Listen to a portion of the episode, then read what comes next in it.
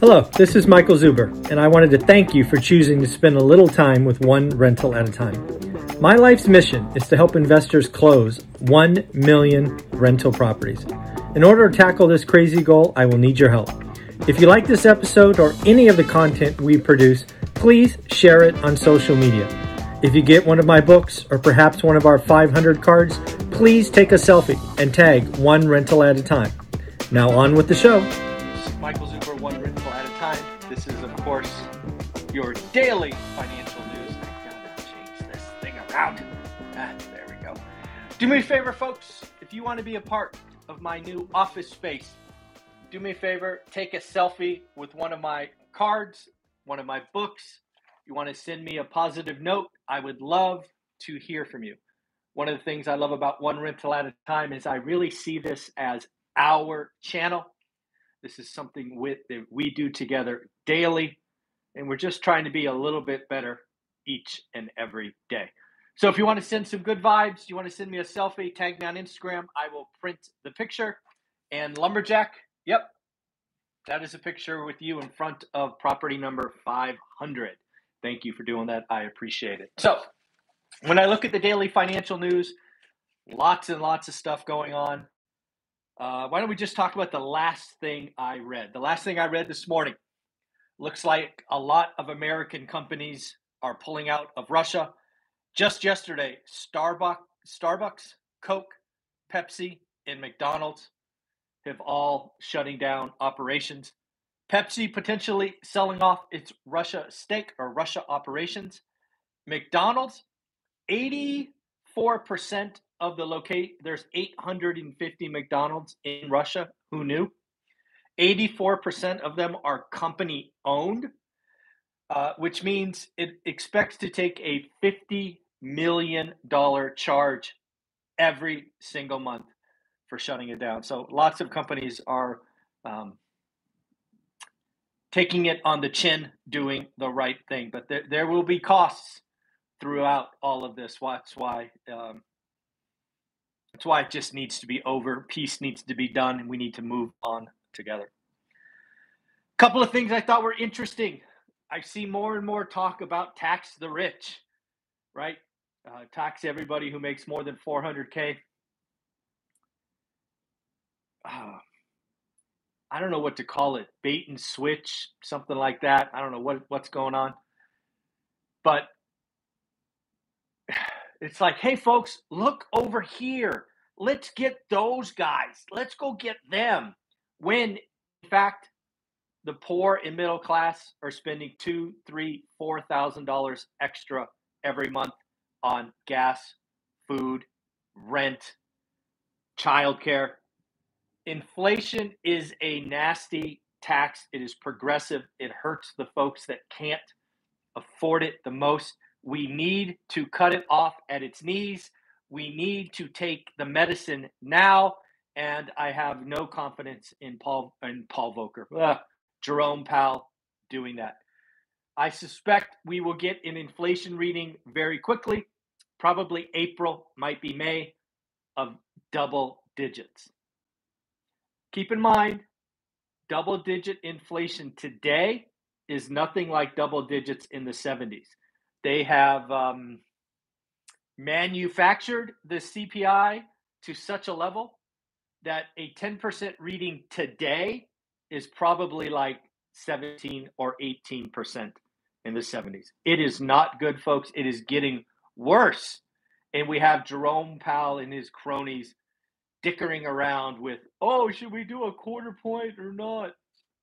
Stop trying to protect the rich on Wall Street take the medicine or it only gets worse. I'm going to keep hoping he's playing rope a dope, but I think we'll know next week. The mortgage industry is in pain. I told you this was coming, right? When you watch the consumer, you watch capital, you see things coming. We've been talking about it for about 90 days. Matt, the mortgage guy, Stephen Dow, and I. Um, yeah. Uh, looks like better.com. You remember we talked about better.com a month ago? When they laid off 900 people over Zoom. Well, they are back at it. Now they are laying off 3,000 people.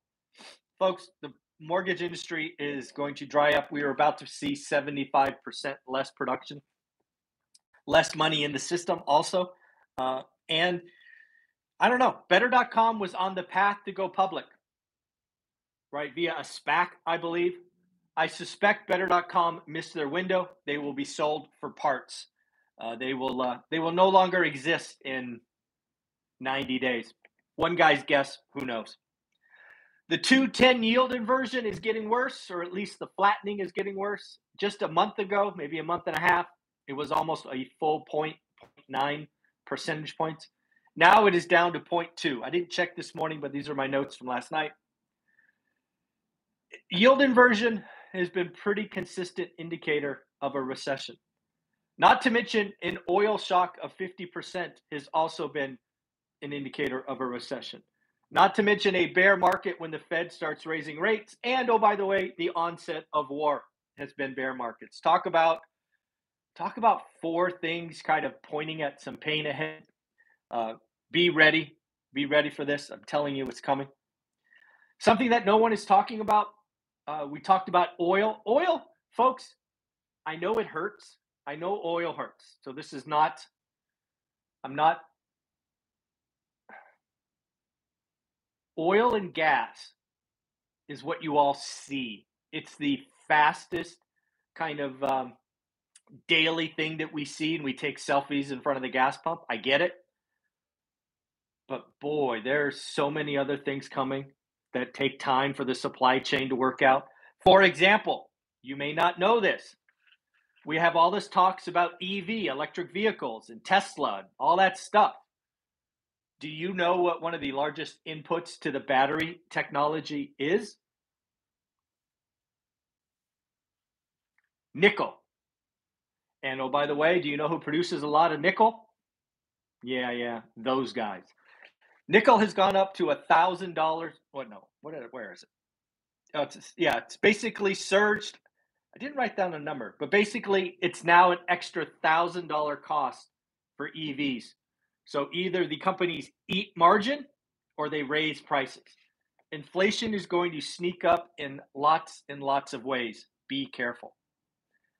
Stitch Fix, one of those companies we talked about kind of on again, off again. Well, they were off again. They missed, they lowered revenue expectations, brought everything down for the year.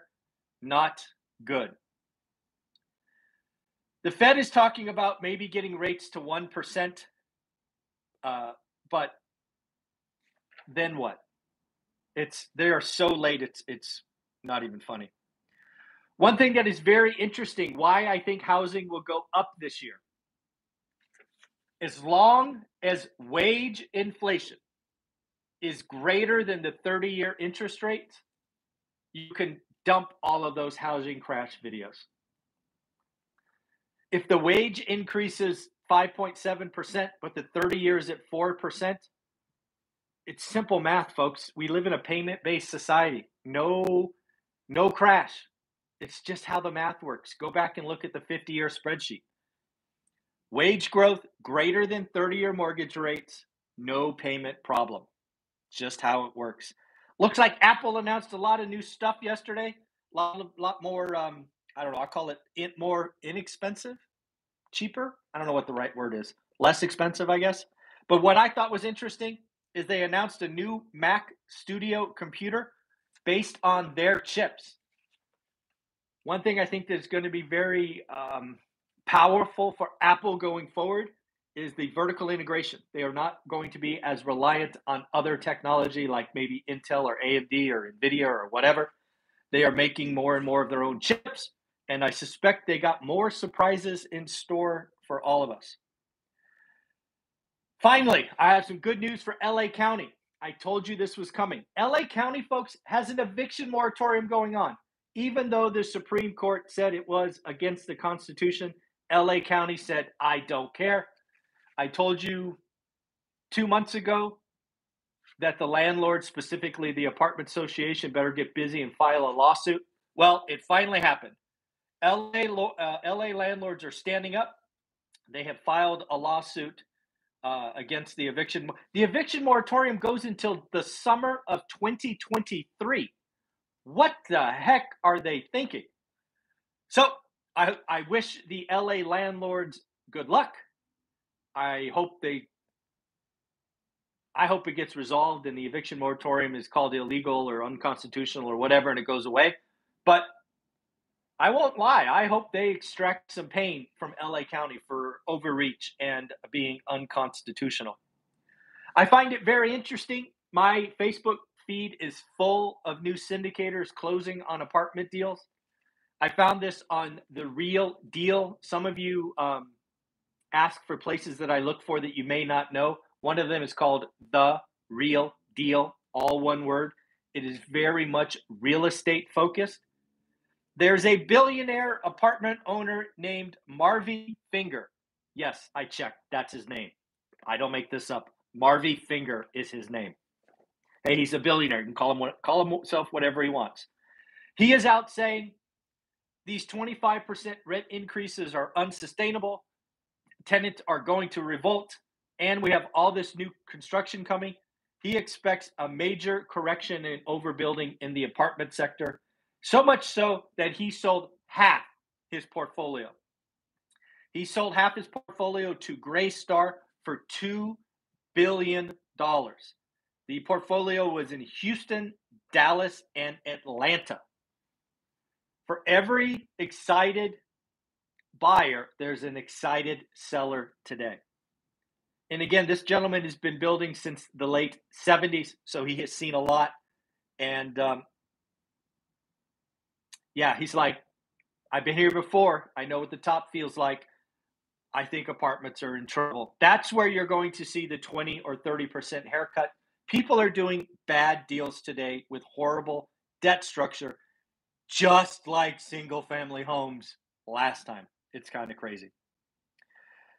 So I've done some digging into the Russia market. Like, what do they produce? They are 40, they produce 44% of the world's palladium, 16% of natural gas, 14% of platinum, 12% of oil, and 11% of wheat. Yeah, not good. Looks like Putin has agreed with me. I didn't realize he watched my channel. I am kidding, of course. Uh, Putin has said the United States and the West, which includes Europe, obviously, has declared economic war on Russia. That was Putin's words. I brought to you that on Monday, I believe. Yes, I believe we are in the first first World War, first economic World War, or World War Three, or whatever you want to call it. It is being fought at the economic level.